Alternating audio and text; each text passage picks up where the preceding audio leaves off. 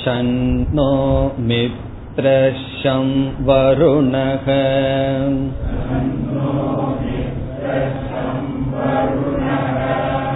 शन्नो भवत्वर्यमा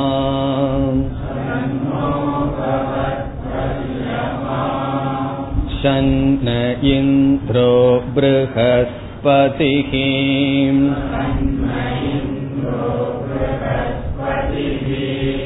शन्नो विष्णुरुरुक्रमः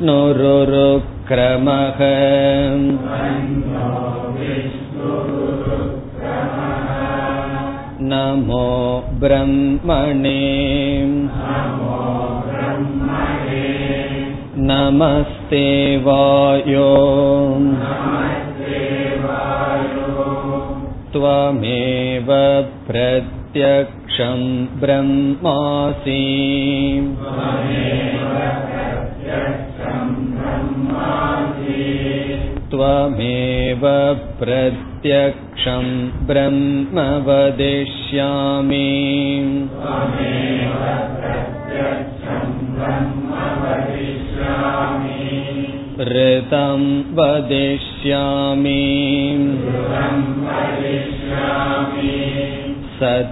सत्यं वदिष्यामि।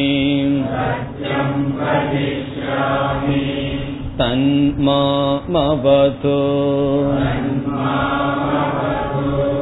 तद्वक्तारमवतु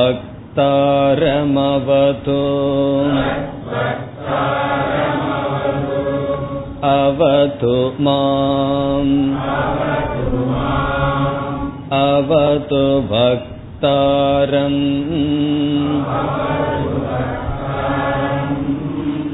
ॐ शान्ति शान्ति शान्तिः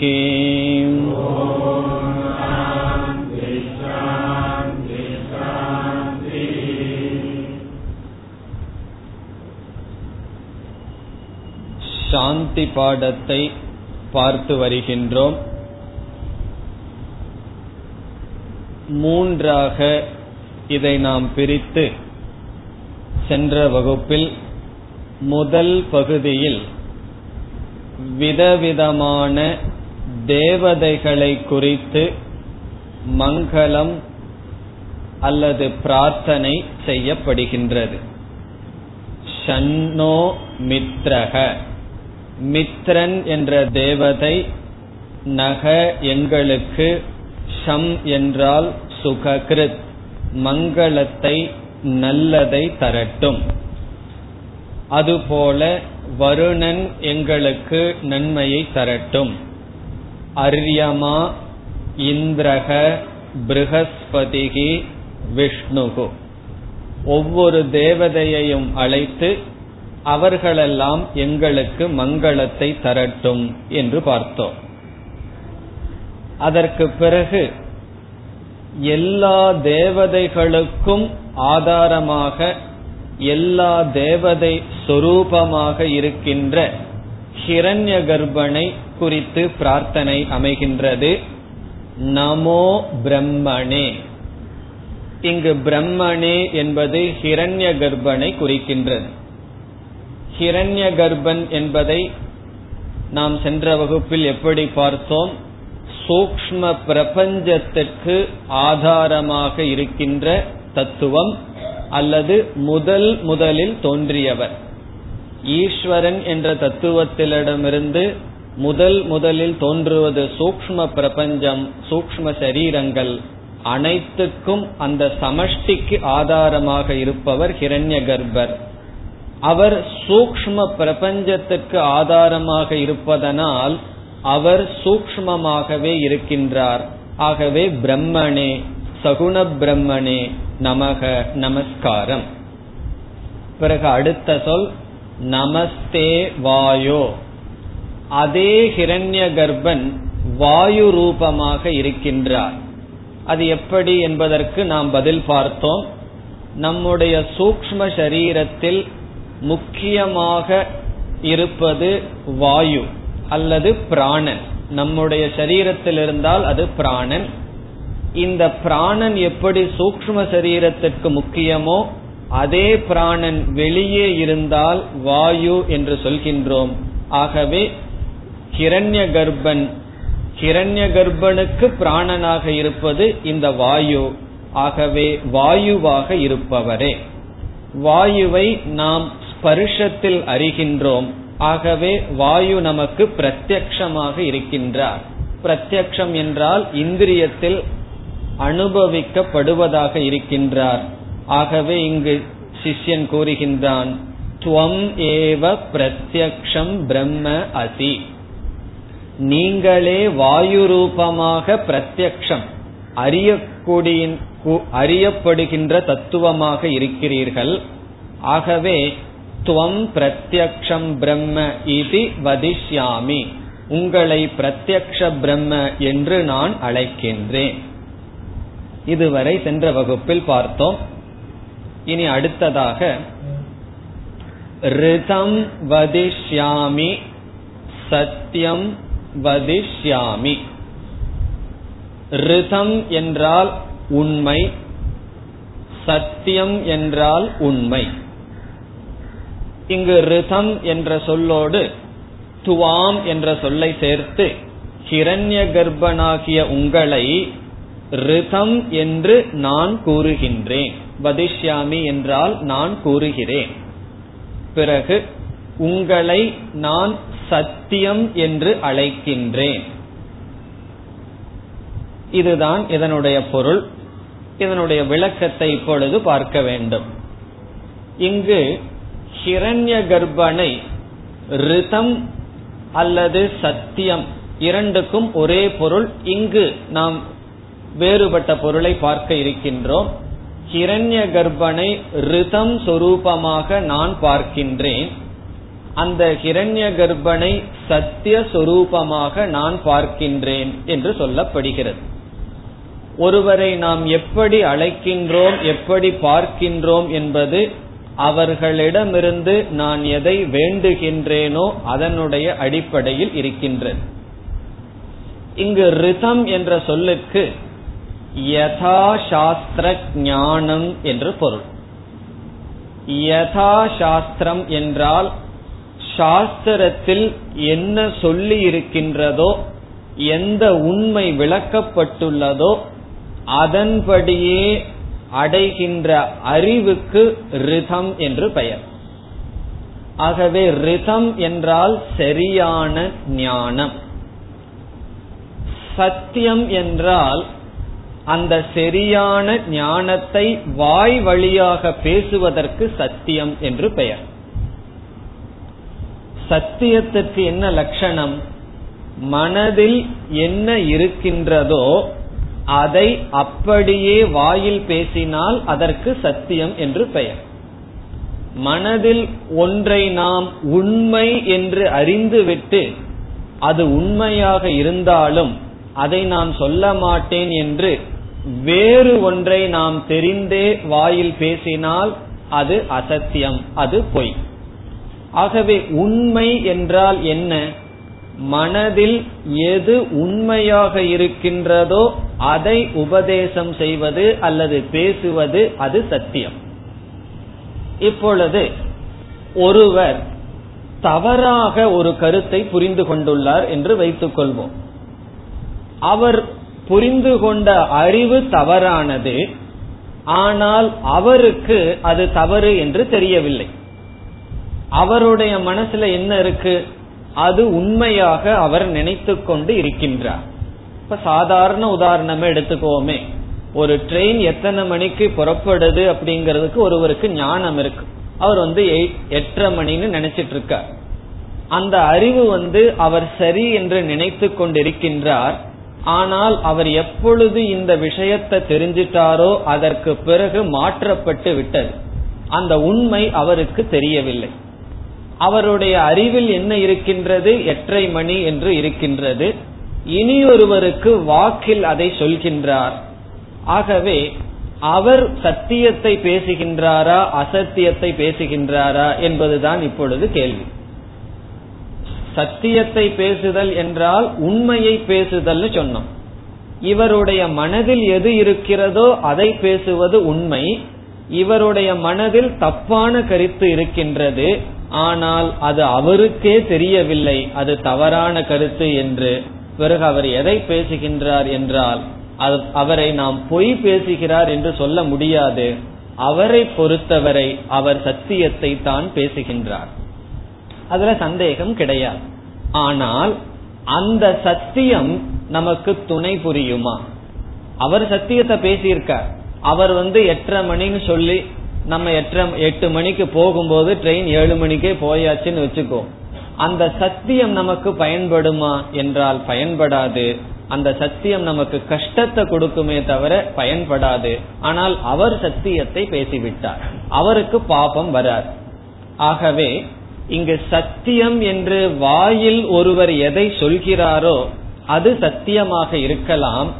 ஆனால் அந்த சத்தியம் உண்மையான அறிவாக இருக்க வேண்டும். அவருக்கே ஒரு தவறான அறிவு மனதில் இருந்து அவர் சத்தியத்தை தான் பேசுறன்னு பேசலாம். ஆனால் அது நமக்கு வழிகாட்டியாக அமையாது. இங்கு என்ன கூறப்படுகின்றது? சாஸ்திரமானது நமக்கு மோக்ஷத்துக்கான ஞானத்தை கொடுக்கின்றது. உபனிஷத் மோக்ஷத்தை கொடுக்கின்ற அறிவை வாக்கியத்தின் மூலமாக காட்டுகின்றது. அது மட்டுமல்ல அந்த மோக்ஷத்தை அடைவதற்கு என்னென்ன மார்க்கம் என்னென்ன சாதனைகள் செய்ய வேண்டும் ஒரு சாதனையை எவ்வளவு காலம் செய்ய வேண்டும்.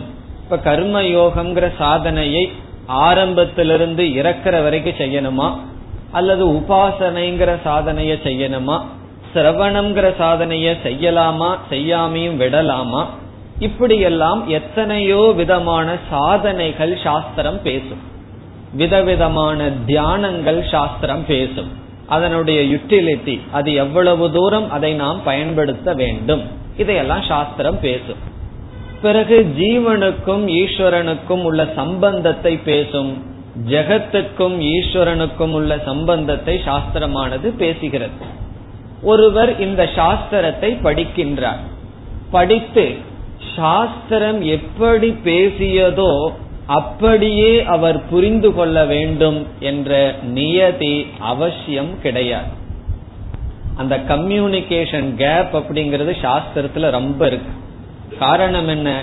இது ஒரு சப்த ரூபமானது. அந்த சப்த ரூபமான பிரமாணத்திலிருந்து சூக்மமான அறிவாக நாம் மாற்ற வேண்டும்.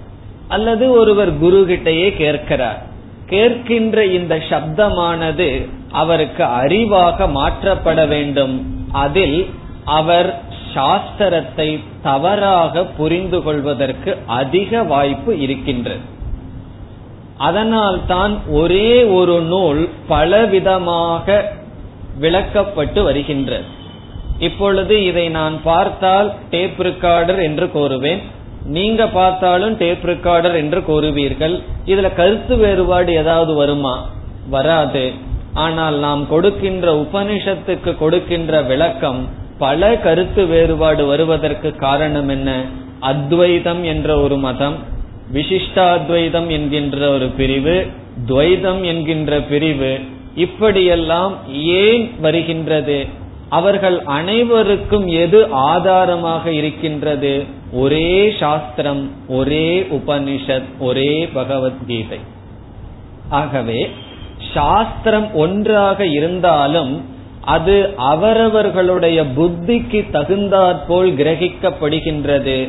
அந்த கிரகிக்கப்படுவதில் உண்மை ஒன்றாகத்தான் இருக்கும். உண்மை வந்து ரெண்டு இருக்காது. ஞானம்ங்கிற விஷயத்துல நம்ம வந்து காம்ப்ரமைஸ் பண்ணக்கூடாது.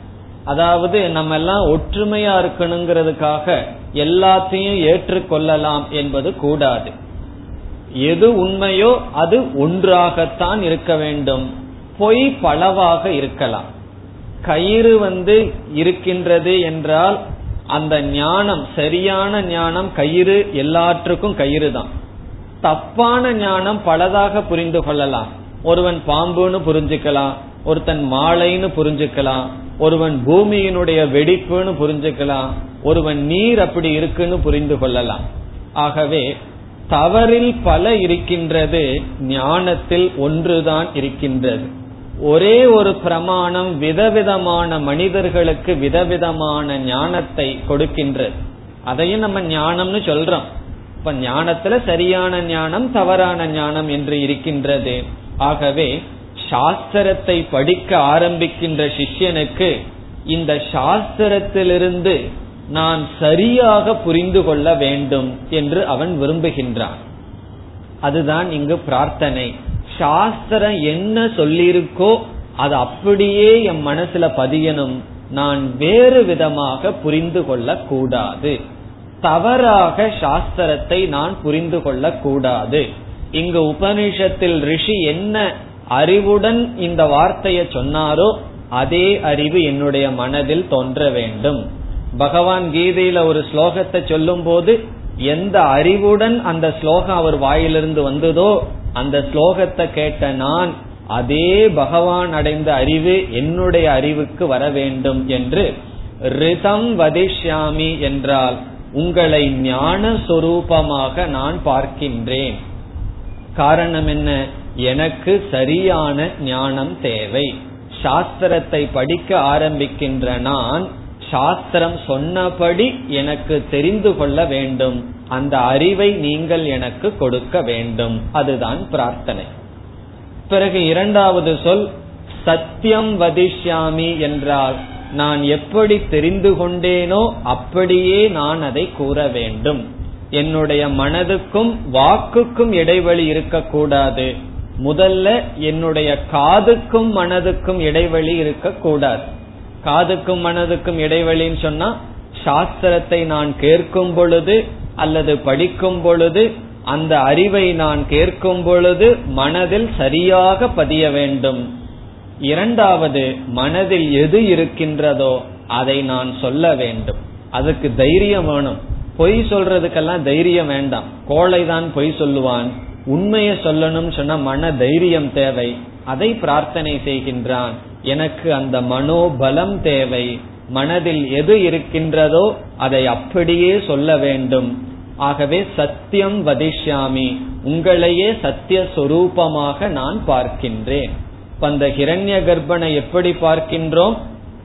ஞான சொரூபமாக சத்திய சொரூபமாக சிஷ்யன் பார்க்கின்றான்.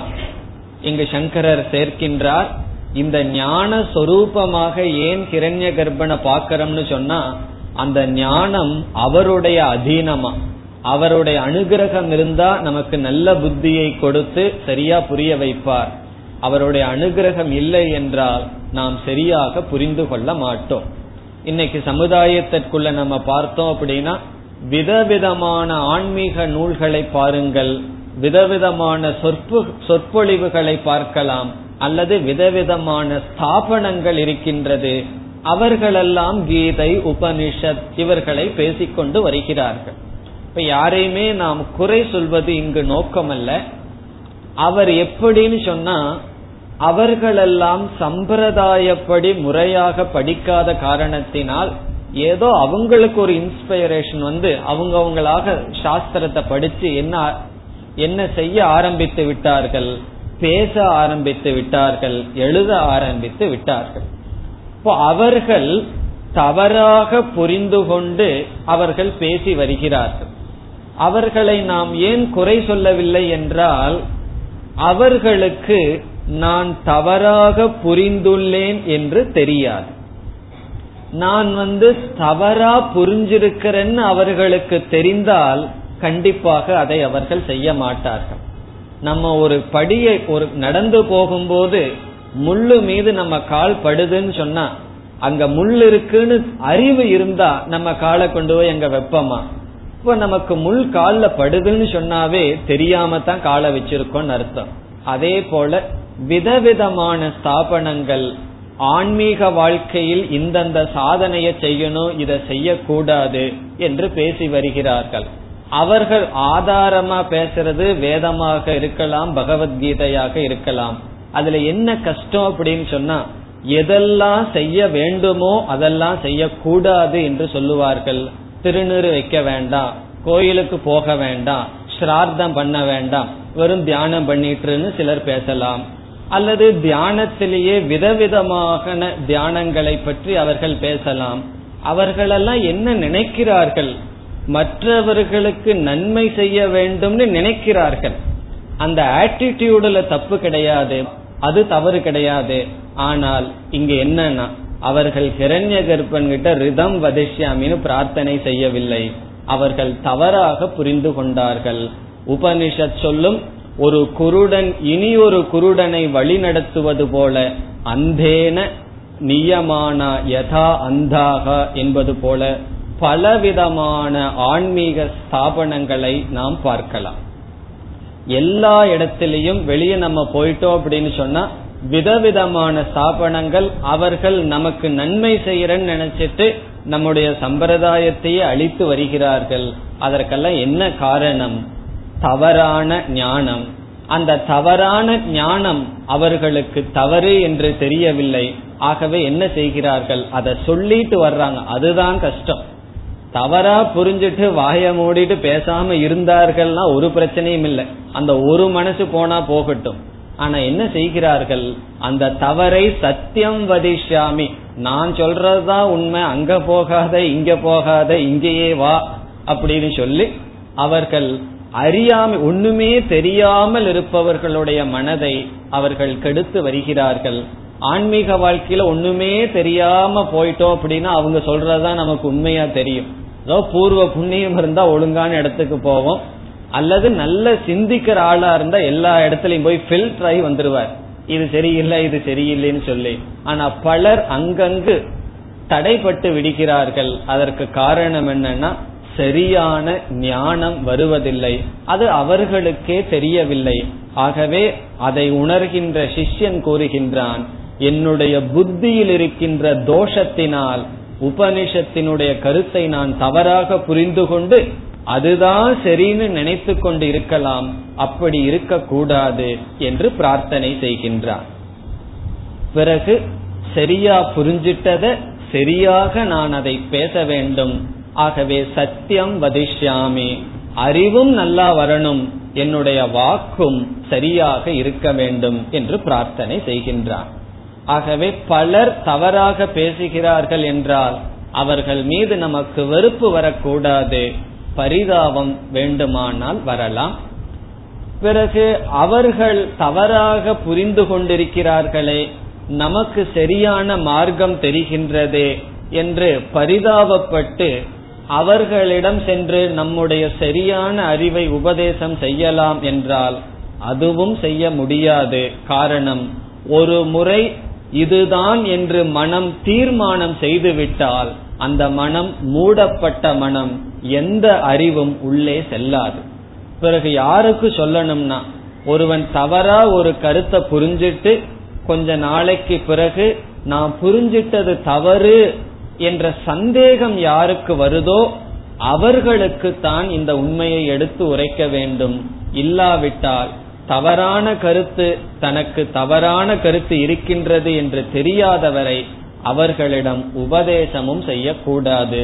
செய்தா என்னன்னா அவர்கள் தவறான கருத்தை வச்சுட்டு சரியான கருத்தை தவறுன்னு வேற சொல்லிக் கொண்டு இருப்பார்கள் ஆகவே யாருக்குமே நம்மளுடைய கருத்து சரின்னு நமக்கு தெரிஞ்சா அது நம்மோட நம்மிடம் இருக்கட்டும். மற்றவர்களுக்கு உபதேசம் செய்து பிரயோஜனம் இல்லை வாதம் செய்தும் பிரயோஜனம் இல்லை திறந்த மனம்தான் புதிய கருத்தை எடுத்துக்கொள்ளும் மூடிய மனம் என்றால் ஏற்கனவே நிச்சயம் செய்யப்பட்ட மனம். எந்த விதமான அறிவுக்கும் தகுதி கிடையாது. ஆகவே இங்கு சிஷ்யன் என்ன பிரார்த்தனை செய்கின்றான்? எனக்கு சரியான ஞானத்தை கொடுக்க வேண்டும். இதனுடைய வேல்யூ நம்ம சிந்திச்சோம்னா தான் தெரியும். ஒரு சிஷ்யன் வந்து ஒரு குரு கிட்ட போகணும்னு சொன்னா ஒரு சிஷ்யனுக்கு வந்து இவருதான் சரியான குரு இதுதான் சரியான சாஸ்திரம்ங்கிற அளவுக்கு ஞானம் இருந்தா அவன் அவனுக்கு சாஸ்திரமும் தேவையில்லை குருவும் தேவையில்லை. அவனுக்கு அது தெரியாது. இதுதான் சரியான சாஸ்திரம். இப்படி அத்வைத ரீதியாக பேசுவதுதான் சரி. இப்படிப்பட்டவர்களிடம் தான் படிக்க வேண்டும்ங்கிற ஞானம் அவனுக்கு கிடையாது. அப்படி இருக்கும்போது யார் அவனுக்கு வழிகாட்டுவார்கள் என்றால் பிரார்த்தனை பகவானிடம் நாம் செய்கின்ற பக்தி தான் அல்லது தர்மம் தான் வழியாக நமக்கு இருக்கும் நம்ம செய்து வச்சிருக்கிற தர்மமும் நாம வாழ்ந்த கர்மயோக வாழ்க்கையும் தான் நம்மை அறியாமல் நமக்கு சரியான இடத்துக்கு கொண்டு போய் விடும். சரியான இடத்துல இருந்துட்டே நாலஞ்சு வருஷத்துக்கு அப்புறம் தான் தெரியும் நம்ம சரியான இடத்துக்கு தான் வந்திருக்கோம் சொல்லி. அந்த நிச்சயம் வர்றதுக்கே பல வருடங்கள் ஆகும். ஆகவே இங்கு சிஷ்யனுடைய பிரார்த்தனை எனக்கு சரியான அறிவு தேவை. அடுத்ததாக சத்தியம் வதிஷ்யாமி. அந்த அறிவின்படி என்னுடைய சொல் இருக்க வேண்டும். இனி மூன்றாவது பகுதி. நமோ பிரம்மணே அதில் ஆரம்பித்து சத்தியம் வதிஷ்யாமி என்பது வரை நாம் இரண்டாவது பகுதியாக பார்த்தோம். இனி மூன்றாவது பகுதி. தன்மாம் அவது. தது என்பது அந்த ஹிரண்ய கர்ப்பனை குறிக்கின்றது. வாய் வாக்கியம் பிரம்ம அல்லது பிரம்ம சகுண பிரம்மன் அந்த பிரம்மன் மாம் அவது. மாம் என்றால் என்னை அவது என்றால் காப்பாற்றட்டும். அந்த ஹிரண்ய கர்ப்பன் மாம் என்னை காப்பாற்றட்டும். இது ஒரு பொதுவான பிரார்த்தனை. பிறகு நெக்ஸ்ட் அடுத்த சொல். தது வக்தாரம் அவது. தது அந்த ஹிரண்ய கர்ப்பன் அந்த பிரம்மன் இறைவன் வக்தாரம் என்றால் உபதேசம் செய்பவரை குருவை அவது காப்பாற்றட்டும். என்னை அந்த பிரம்மன் காப்பாற்றட்டும். வக்தாரம் குருவை உபதே வக்தா என்றால் சொல்பவர் உபதேசம் செய்பவரை அவது காப்பாற்றட்டும். இங்கு சிஷ்யன் என்னை காப்பாற்றட்டும் என்று கேட்கும் பொழுது அவன் எதிலிருந்து கஷ்டப்பட்டு கொண்டிருக்கின்றான் காப்பாற்றுவதற்கு? இப்ப வந்து வியாபாரம் பண்ணி நல்ல நஷ்டம் அடைஞ்சு பகவான் கிட்ட போய் பகவானே என்னை காப்பாத்துனா பகவான் என்ன புரிஞ்சுக்குவார்? கொஞ்சம் பணத்தை கொடுத்தா அவனை அவனை காப்பாற்றப்பட்டு விட்டதாக ஆகிவிடும். ஒருவனுக்கு உடல் நிலை சரியில்லை. ரொம்ப ரோகத்துல பகவானிடம் போய் என்ன காப்பாத்துன்னு சொன்னா பகவான் என்ன புரிஞ்சுக்குவார்? அவனுக்கு கொஞ்சம் ஆரோக்கியத்தை கொடுக்கணும் அப்படின்னு புரிஞ்சுக்குவார். ஒரு ஸ்கூல் பையன் போய் எக்ஸாமினேஷன் நேரத்துல போய் பகவானே என்ன காப்பாத்துன்னா என்ன? அவன் படிச்சிருக்கிற கேள்வியை கொடுக்கணும். அல்லது எந்த கேள்வி வருமோ அதை அவனுக்கு படிக்கிற புத்தியை கொடுக்கணும்னு பகவான் புரிஞ்சு புரிஞ்சுக்குவார். அப்படி நம்ம எந்தெந்த கஷ்டத்துல இருந்து பகவானிடம் போய் என்ன காப்பாத்துன்னு பொதுவா சொல்றோமோ பகவான் அப்படி புரிஞ்சுக்குவார். இப்ப சிஷ்யன் என்ன கஷ்டத்தில் இருக்கா என்ன காப்பாத்துன்னு சொல்றதுக்கு? சிஷ்யனானவன் அஜானம் என்கின்ற கஷ்டத்தில் இருக்கின்றான். காரணம் என்ன? இந்த ஞானத்துக்கு வரும் பொழுது இந்த ஞானத்துக்கு வரும் பொழுதே எனக்கு ஒன்னும் தெரியவில்லை. ஜீவ பிரம்ம பத்தி தத்துவம் தெரியவில்லைன்னு வந்திருக்கான். ஆகவே தன் மாம் அவது என்றால் என்னை காப்பாற்று என்பதற்கு சங்கரர் எழுதுகின்றார் வித்யா சம்யோஜனேன அவது. வித்யா ஞானம் சம்யோஜனம் என்றால் சேர்க்கை வித்யா சம்யோஜனேன அவது என்றால் ஞானத்தை கொடுப்பதன் மூலமாக என்னை நீ காப்பாற்று. ஞானத்தை கொடுத்து என்னை நீ காப்பாற்று. சிஷியனுக்கு வந்து பணத்தை கொடுத்து காப்பாத்து அதை கொடுத்து காப்பாத்துங்கிறது கிடையாது.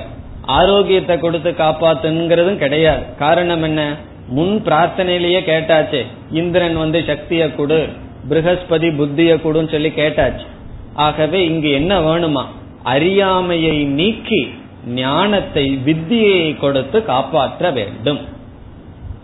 பிறகு நம்ம இனி ஒன்னையும் சேர்த்திக்கணும். இந்த ஞானம் நம்ம மனசுல வரணும்னு சொன்னா தகுதி வேணுமே. ஆகவே சாதன சதுஷ்டய சம்பத்தியை கொடுத்து என்னை காப்பாற்று. சாதன சதுஷ்டய சம்பத்தி என்னன்னு கேட்டுறாதீங்க.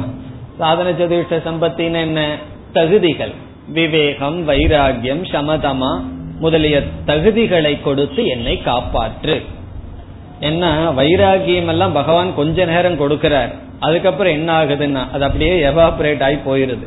ஆகவே அப்பப்ப எனக்கு வைராகியத்தை கொடுத்து காப்பாற்று விவேகத்தை கொடுத்து காப்பாற்று நல்ல இந்திரியங்களை கொடுத்து காப்பாற்று என்று சாதன சதுஷ்டய சம்பத்தி அதாவது யோகியதா தகுதியை கொடுத்து என்னை காப்பாற்று. அப்பொழுதுதான் மீண்டும் சம்சாரத்துக்குள்ள போக மாட்டேன்.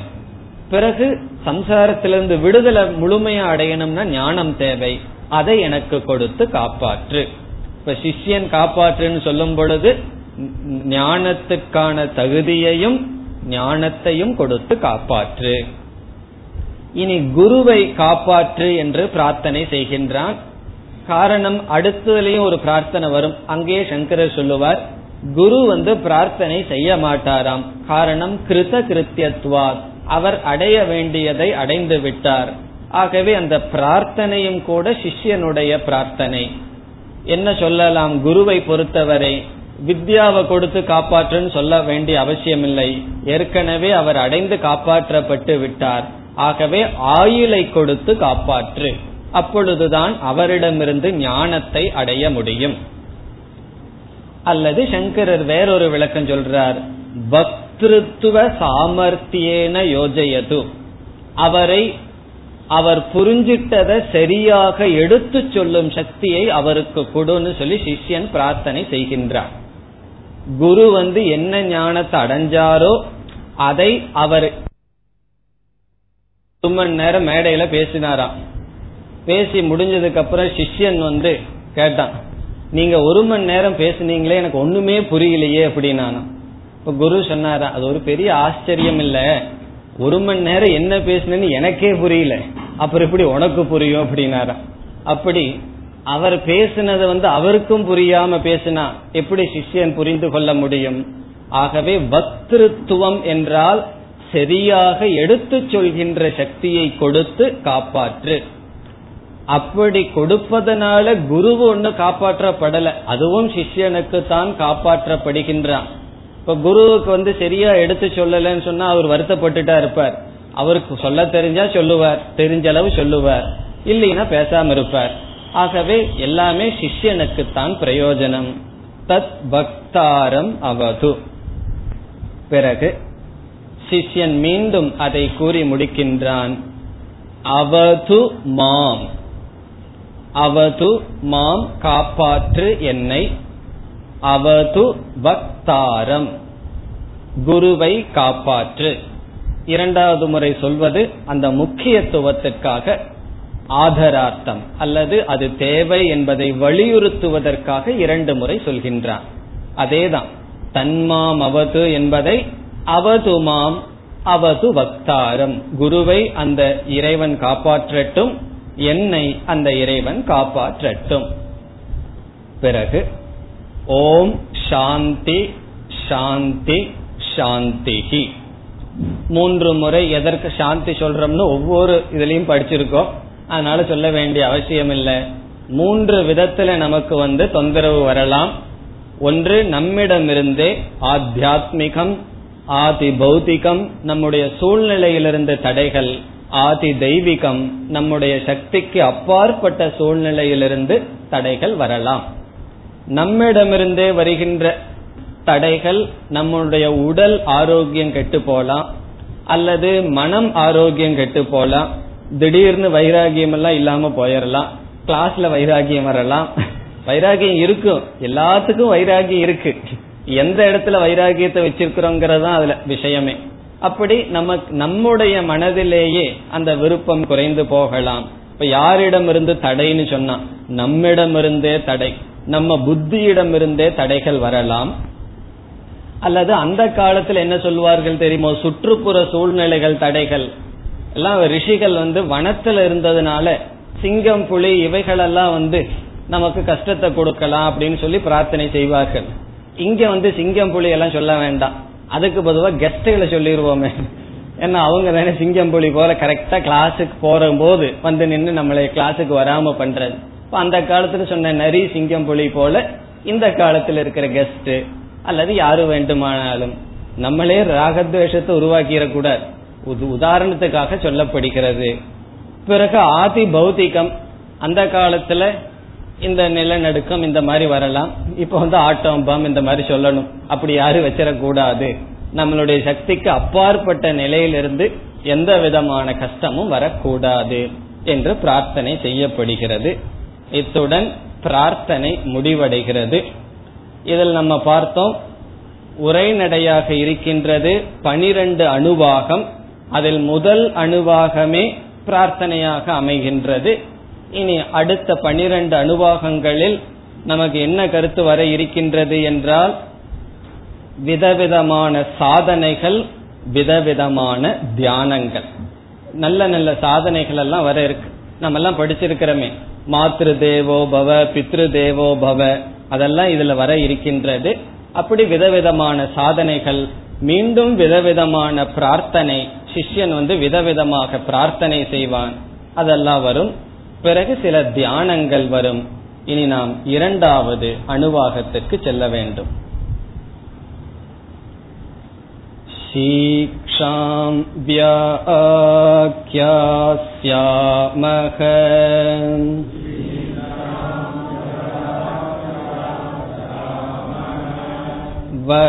वर्णस्वरः मात्रा बलम्। सामसन्तानः।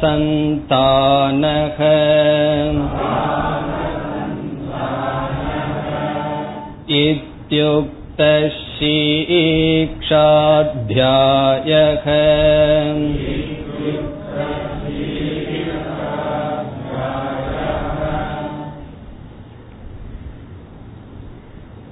இரண்டாவது அணுவாகம் மிக சிறியதுதான். இதில் என்ன சொல்லப்படுகின்றது? வேதத்தை நாம் படிக்கும் பொழுது என்னென்ன நியமங்களை நாம் கையாள வேண்டும் என்பது கூறப்படுகின்றது.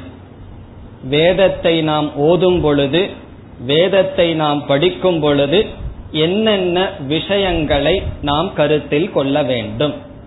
அதில் ஆறு விஷயங்கள் நம் கவனத்தில் கொள்ள வேண்டும் என்று சொல்லப்படுகின்றது.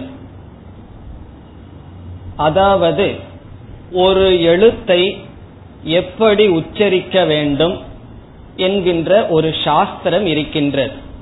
அந்த சாஸ்திரத்துக்கு சிக்ஷா சாஸ்திரம் என்று பெயர். எப்படி ஒரு எழுத்தை உச்சரிப்பது என்ற எழுத்துக்கள் சம்பந்தமான சாஸ்திரம். இது வேதத்தினுடைய ஒரு அங்கம். முண்டகோபனிஷத்துல படிச்சிருக்கோம். ஞாபகம் இருக்கணும். ரொம்ப நாள் ஆயிடுது. வேதம் நான்கு அதற்கு ஆறு அங்கங்கள் படிக்கப்பட்டது. சிக்ஷா கல்போ வியாக்கரணம் நிறுத்தம் சந்தோ ஜோதிஷமிதி என்று. அதில் சிக்ஷா என்றால் ஒரு எழுத்தை எப்படி உச்சரிக்க வேண்டும் எந்த அளவுக்கு உச்சரிக்க வேண்டும் என்கின்ற சாஸ்திரம். அது இங்கு சொல்லப்படுகின்றது சுருக்கமாக ஆசிரியர் கூறுகின்றார். அடுத்த கேள்வி வரும் உபனிஷத்தை படிக்க ஆரம்பிக்கிற நமக்கு எதுக்கு எழுத்தையெல்லாம் எப்படி உச்சரிக்கிறங்கிற ஞானம் என்றால் அதற்கு ஒரு அழகான விளக்கம் கொடுக்கப்படுகின்ற கர்மகாண்டத்தில் ஒருவன் ஒரு யாகம் செய்யும் பொழுது தப்பா செய்து விட்டால்னு வச்சுக்குவோம். அதை சரியா செய்யல தவறாக செய்து விட்டால் பிராயசித்தம் ஒன்னு இருக்கு. அதை செய்து நாம் வந்து அந்த தோஷத்திலிருந்து நிவர்த்தி அடைஞ்சிடலாம். இப்ப ஞான காண்டத்துக்கு வந்து ஒருவர் படிக்கிறத தப்பா படிச்சு புரிஞ்சுட்டாருன்னு வச்சுக்குவோம். அதுக்கு என்ன பிராயசித்தம்னா ஒரு பிராயசித்தம் கிடையாது. அதனாலதான் இந்த ரிதம் வதிஷாமிங்கிறதுக்கு நம்ம என்ன பொருள் பார்த்தோம்? உபனிஷத் சொல்லியிருக்கிறத சரியாக நாம் புரிந்து கொள்ள வேண்டும். அப்படி என்றால் நாம் அதை படிக்கும் பொழுது சரியாக படித்து புரிந்து கொள்ள வேண்டும்.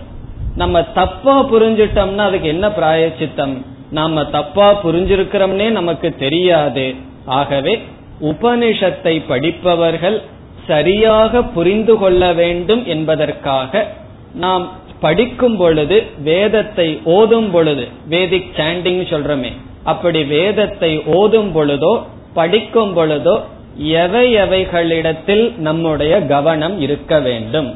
அது இங்கு சொல்லப்படுகின்றது. இப்பொழுது மந்திரத்திற்குள் செல்லலாம்.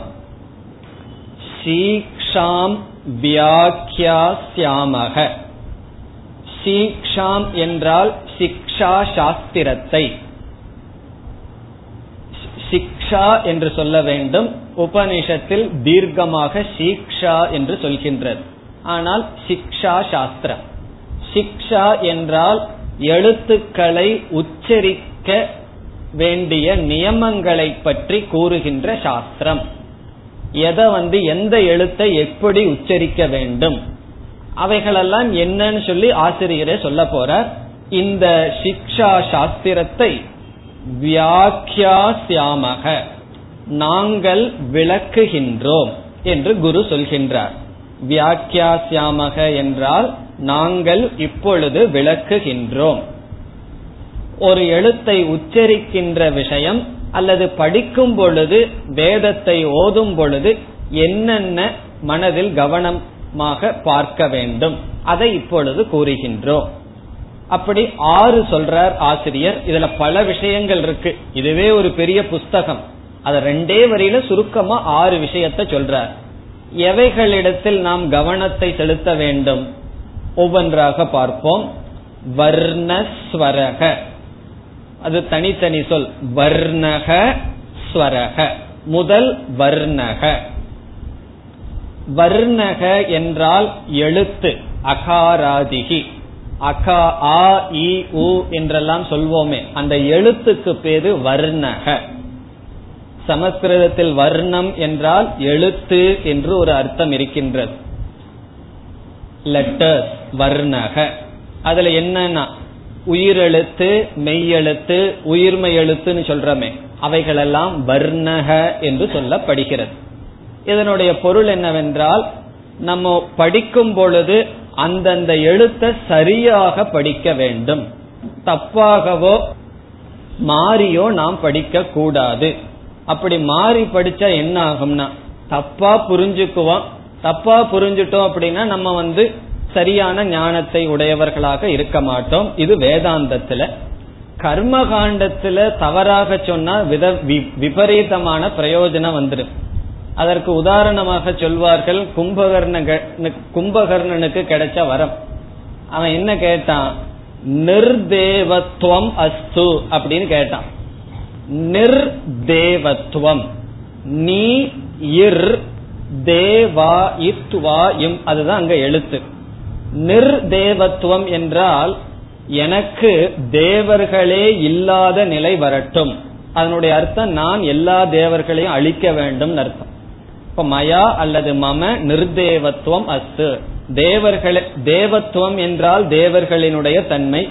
நிர்ங்கிற வார்த்தை அவர்களெல்லாம் இல்லாமல் இருக்கட்டும் அப்படின்னு நினைச்சான். அப்படி நினைச்சிட்டு தான் தபஸ் பண்ணான். பிறகு தேவர்கள் எல்லாம் பார்த்து சரஸ்வதி கிட்ட கேட்டார்கள் கொஞ்சம் நாக்கில ஏதாவது உங்களை ஒரு நடனம் ஆடிருங்கோ. இல்ல அப்படின்னு சொன்னா நாங்கெல்லாம் பிழைக்க முடியாதுன்னு சொல்லி. அவன் என்ன கேட்டான்? நித்ராவத்துவம் அஸ்துன்னு கேட்டான். அது என்னன்னா இரு வந்து தாவுக்கு அப்புறம் வந்துடுது. இப்ப நிர் தேவத்துவம் நித்ராத்துவம். நித்ராத்துவம் என்றால் என்ன? உறங்கிக் கொண்டே இருப்பது இருக்கட்டும்னு கேட்டான். ததாஸ்து இருக்கட்டும்னு சொல்லித்தான் அவன் தூங்கிட்டே இருந்தான். இப்ப இங்க வர்ண வர்ணம்னா எழுத்த மாத்தி போடுறதுனால அவனுக்கு என்ன ஆச்சுன்னா எல்லா தேவர்களையும் கொல்ல வேண்டிய ஆளு உறங்கிக் கொண்டே இருந்தான். இப்ப நிர்தேவத்துவம் நித்ராத்துவம். அந்த எழுத்து வந்து இரு மாறி போயிடுது. அவ்வளவுதான். அர்த்தம் மாறியாச்சு. என்ன ஆச்சுன்னா அவனுக்கு வந்து பிரயோஜனம் வேறாக வந்து விட்டது. இதெல்லாம் வர்ணத்தினால வர்ற தோஷங்கள் கர்ம காண்டத்துல இங்கேயே நம்ம இனி ஒரு கருத்தை புரிந்து கொள்ள வேண்டும். நம்ம வந்து பாராயணம் பண்ணும் பொழுதோ வேதத்தை சொல்லும் பொழுதோ தப்பா உச்சரித்தால் பாப்பம் வரும்னு சொல்லியிருக்கு. அப்படி இல்லாம இந்த மாதிரி தவறாக அவன் பேசினால் கூட அதுக்கு தகுந்த பாவம் வரும்னு சொல்லியிருக்கு. இதெல்லாம் காமிய கர்மத்துக்கு தான் வரும். நிஷ்காமிய கர்மத்துக்கு பகவானே கீதையில சொல்லியிருக்கார். ஏதாவது தோஷம் இருந்தால் அது வராதுன்னு சொல்லி கர்ம யோகத்தை பத்தி பேசும்போது பகவான் சொல்லியிருக்கார். ஆகவே நம்ம வந்து மன தூய்மைக்காக ஒரு காமியமான பிரார்த்தனை இல்லாமல் வேதத்தை சொல்றோம். அல்லது விஷ்ணு சகசரநாமம் லலிதா சகசரநாமத்தை எல்லாம் சொல்றோம். சமஸ்கிருத அக்ஷரமே தெரியாது. தமிழ்ல படிச்சு சொல்றோம். ஆகவே அதுல தவறுகள் வருதே வரலாமா என்றால் பயம் இருக்கக்கூடாது. தவறுகள் வந்தால் அது நமக்கு பாபம் வராது. அப்படின்னா தப்பா சொல்லுங்கன்னு சொல்லி உபதேசம் செய்வதாக பொருள் அல்ல. தவறாக உப தவறாக சொல்லாமல் இருக்க பழக வேண்டும். நம்மை அறியாமல் தவறு வந்து விட்டால் அது தோஷத்தை தராது. பிரத்யவாய தோஷக ந வித்தியத்தைன்னு ரெண்டாவது அத்தியாயத்துல பகவான் சொல்றார் கர்மயோகத்துக்கு அதை ஞாபகம் வைத்துக் கொள்ள வேண்டும். இதெல்லாம் காமிய கர்மத்துக்கு தான் இந்த நியமம். இந்த கும்பகர்ணன் வந்து எதற்கு பிரார்த்தனை பண்ணா மற்றவங்களை அழிக்கிறதுக்கு பிரார்த்தனை பண்ணா அதுக்கு தகுந்த பலன் வந்து அவன் வந்து மன தூய்மைக்காக உன்னை கேட்டு தப்பா சொல்லி இருந்தான்னு வச்சுக்கோ சரஸ்வதி அந்த மாதிரி பண்ணியிருக்க மாட்டாள். அவனுக்கு வந்து சரியான பலன் தான் நமக்கு வந்திருக்கும். சில சமயங்கள்ல நமக்கே எது வேணும்னு தெரியாம பகவான் கிட்ட போய் அனர்த்தத்தை கேட்டு வைப்போம். பிறகு நம்ம ஏதாவது நல்லது பண்ணிருந்தா பகவான் நீ இதை கேட்காதப்பா உனக்கு இதை தர்றேன்னு கொடுத்து வைப்பார். நான் இதை கேட்டேன் நீ இதை கொடுத்துட்டியன்னு சொல்லி அதுக்கப்புறம் யோசிப்போம். நம்ம ஏதோ தப்பா கேட்டு பகவான் நமக்கு சரியா கொடுத்திருக்காருன்னு சொல்லி அப்படியெல்லாம் சகாம பக்தர்களுக்கு வராது நிஷ்காம பக்தர்களுக்கு தான் அந்த பிரயோஜனம். ஆகவே அதை மனசுல நினைச்சிட்டு நம்ம சிக்ஷா சாஸ்திரம் எல்லாம் எனக்கு தெரியாதே. இது நாள் வரைக்கும் ஏதோ நான் வாட்டுக்கு ஏதாவது நேரம் கிடைக்காத போ நேரம் போகலிங்கிற போது லலிதா சஹசர் நாம விஷ்ணு சஹசர் நாம சொல்லிட்டு இருந்து இப்ப அதையும் விட்டு மீதி என்ன ஆகும்னா டிவி முன்னாடி உட்காந்துக்கும் காரணம் என்ன? அந்த நேரத்தை விட்டா எப்படி அந்த நேரத்தை கழிக்கிறது? ஆகவே தெரிஞ்சளவு சொல்றது நல்லது. நிஷ்காமமாக இருந்தார். இனி அடுத்தது ஸ்வரக. ஸ்வரக என்றால் எழுத்த நம்ம உச்சரிக்கும் பொழுது மூன்று விதமான ஸ்வரம் வேதத்தில் இருக்கு. அந்த எழுத்தினுடைய உச்சரிப்பை மேல் உயர்த்தி சொல்லுதல் ஒன்று பிறகு கீழ் இறக்கி சொல்லுதல் இரண்டாவது சமமாக சொல்லுதல் மூன்றாவது. மேல் உயர்த்தி படித்தலுக்கு உதாத்தக என்று பெயர். உதாத்தக என்றால் உயர்த்தி படித்தல். உதாத்தக. பிறகு கீழே இறக்கி படித்தலுக்கு அனுதாத்தக என்று பெயர். அனுதாத்தக. இந்த தைத்திரிய உபனிஷத்தே சொரத்தோடு இருக்கு இந்த உபனிஷத் ரொம்ப பிரசித்தம். இதுல வந்து ஞான காண்டம் இருந்தாலும் நம்ம கர்ம காண்டத்துல ரொம்ப பயன்படுத்துறதுனால இது பிரசித்தம். ஆகவே நம்ம சொரத்தோட தான் படிச்சுட்டு போவோம். இதுல வந்து வர்ணஸ்வரகன்னு படிச்சோம்.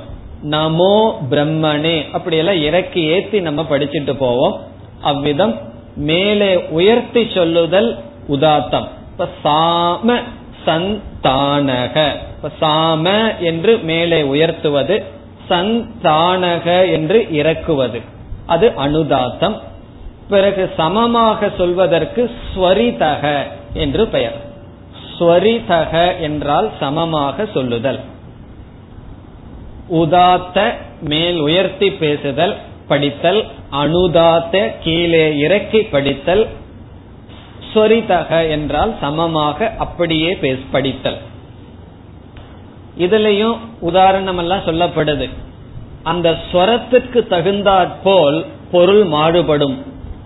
இதுவும் கர்மகாண்டத்துக்கு தான் அதிகமா பொருந்தும். இதற்கு என்ன உதாரணம் என்றால் விருத்ராசுரனுடைய அப்பா என்ன பண்ணார்? தன்னுடைய மகன் விருத்ராசுரன் வந்து இந்திரனை கொல்லணும்னு சொல்லி தபஸ் பண்ணார். தபஸ் பண்ணி அவர் வந்து இந்திர சத்ருகு பவதுன்னு சொல்லி பிரார்த்தனை பண்ணார். இந்திர சத்ருகு அப்படிங்கிறது ஒரு வார்த்தை. சத்ரு என்றால் இங்கு நாசம் செய்பவன் அர்த்தம். இப்ப இந்திர நாசக பவது. என்னுடைய மகன் விருத்ராசுரன் இந்திர நாசக பவது. இந்திர நாசகனாக ஆகட்டும்.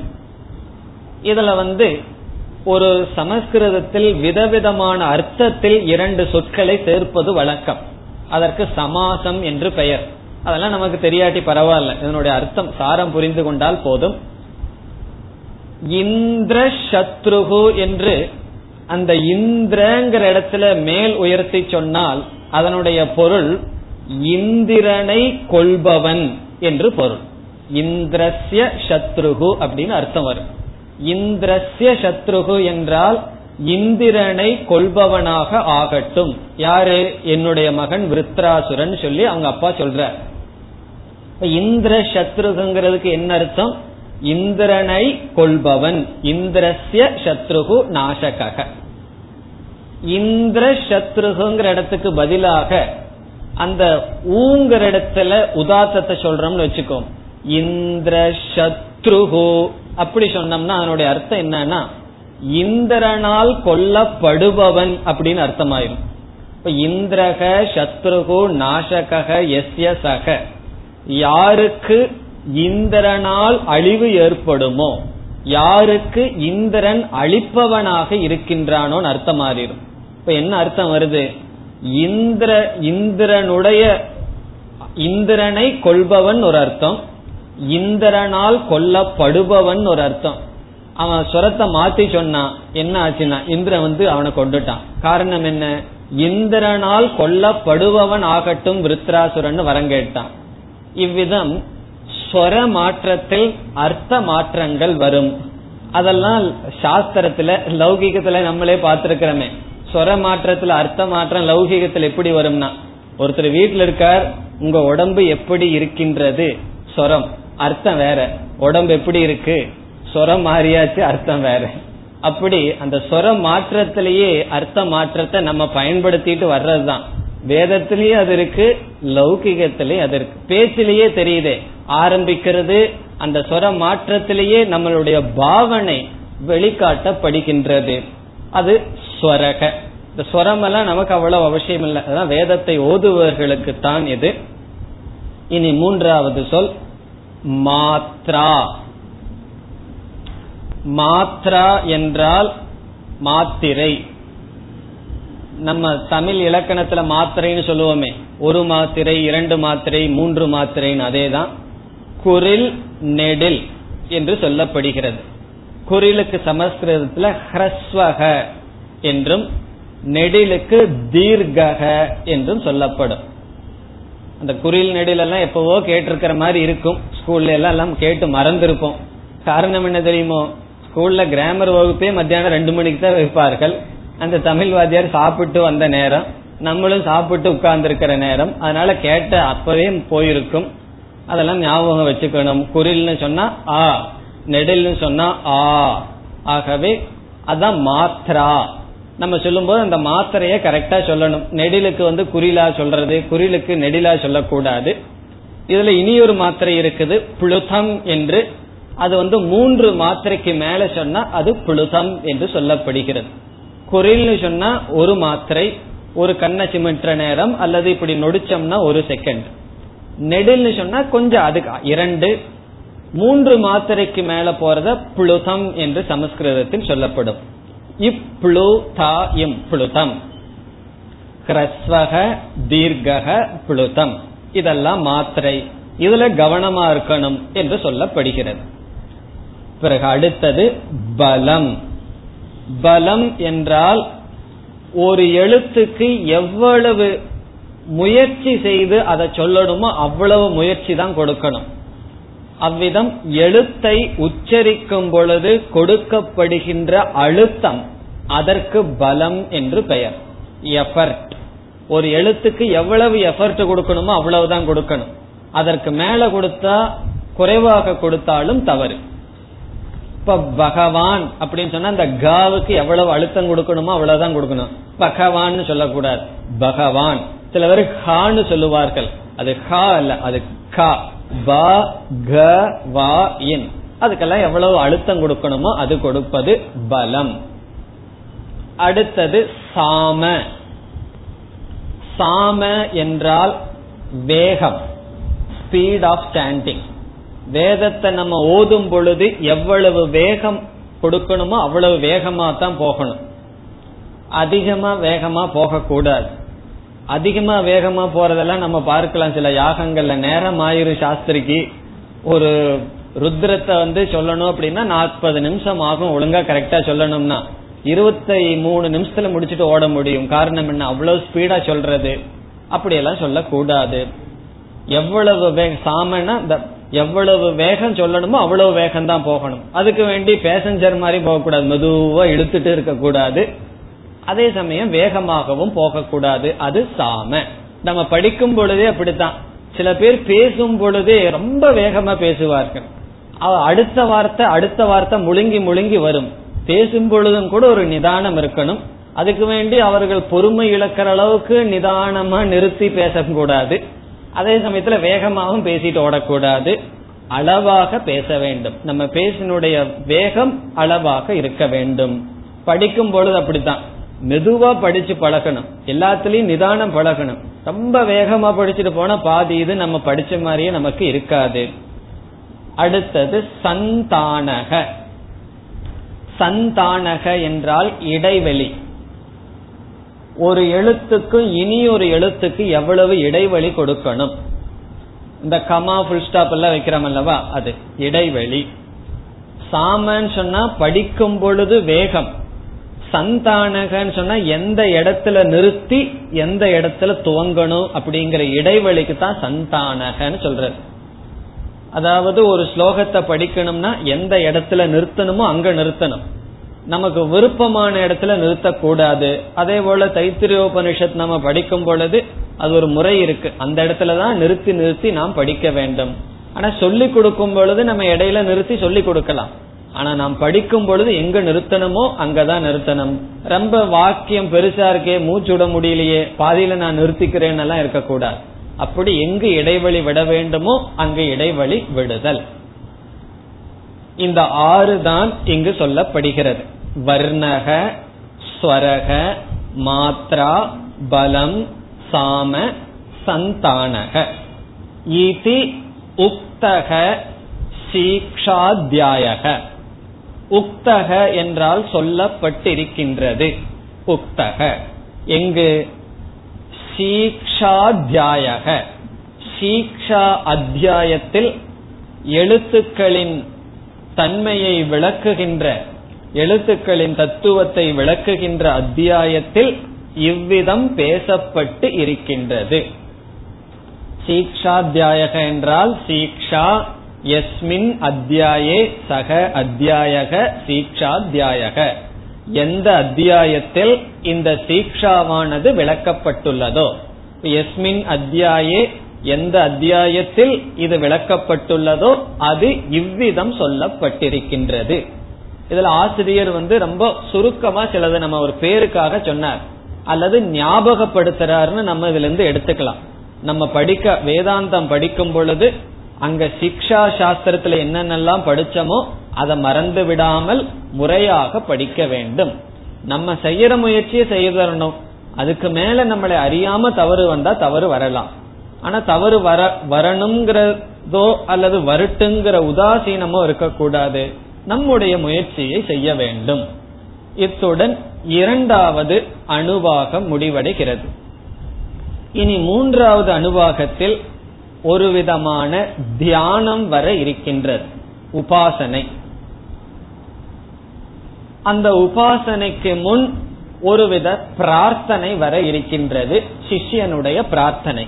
இப்ப மூன்றாவது அனுபாகத்தில் முதல் வரியில் சிஷ்யனுடைய பிரார்த்தனை அதை தொடர்ந்து உபாசனை. உபாசனம் என்றால் தியானம். அது என்ன என்பதை அடுத்த வகுப்பில் பார்ப்போம். ॐ पूर्णमधपूर्णमिधं पूर्णात्पूर्णमुदच्छते पूर्णस्य पूर्णमादाय पूर्णमेवावशिष्यते ॐ शान्ति शान्ति शान्तिः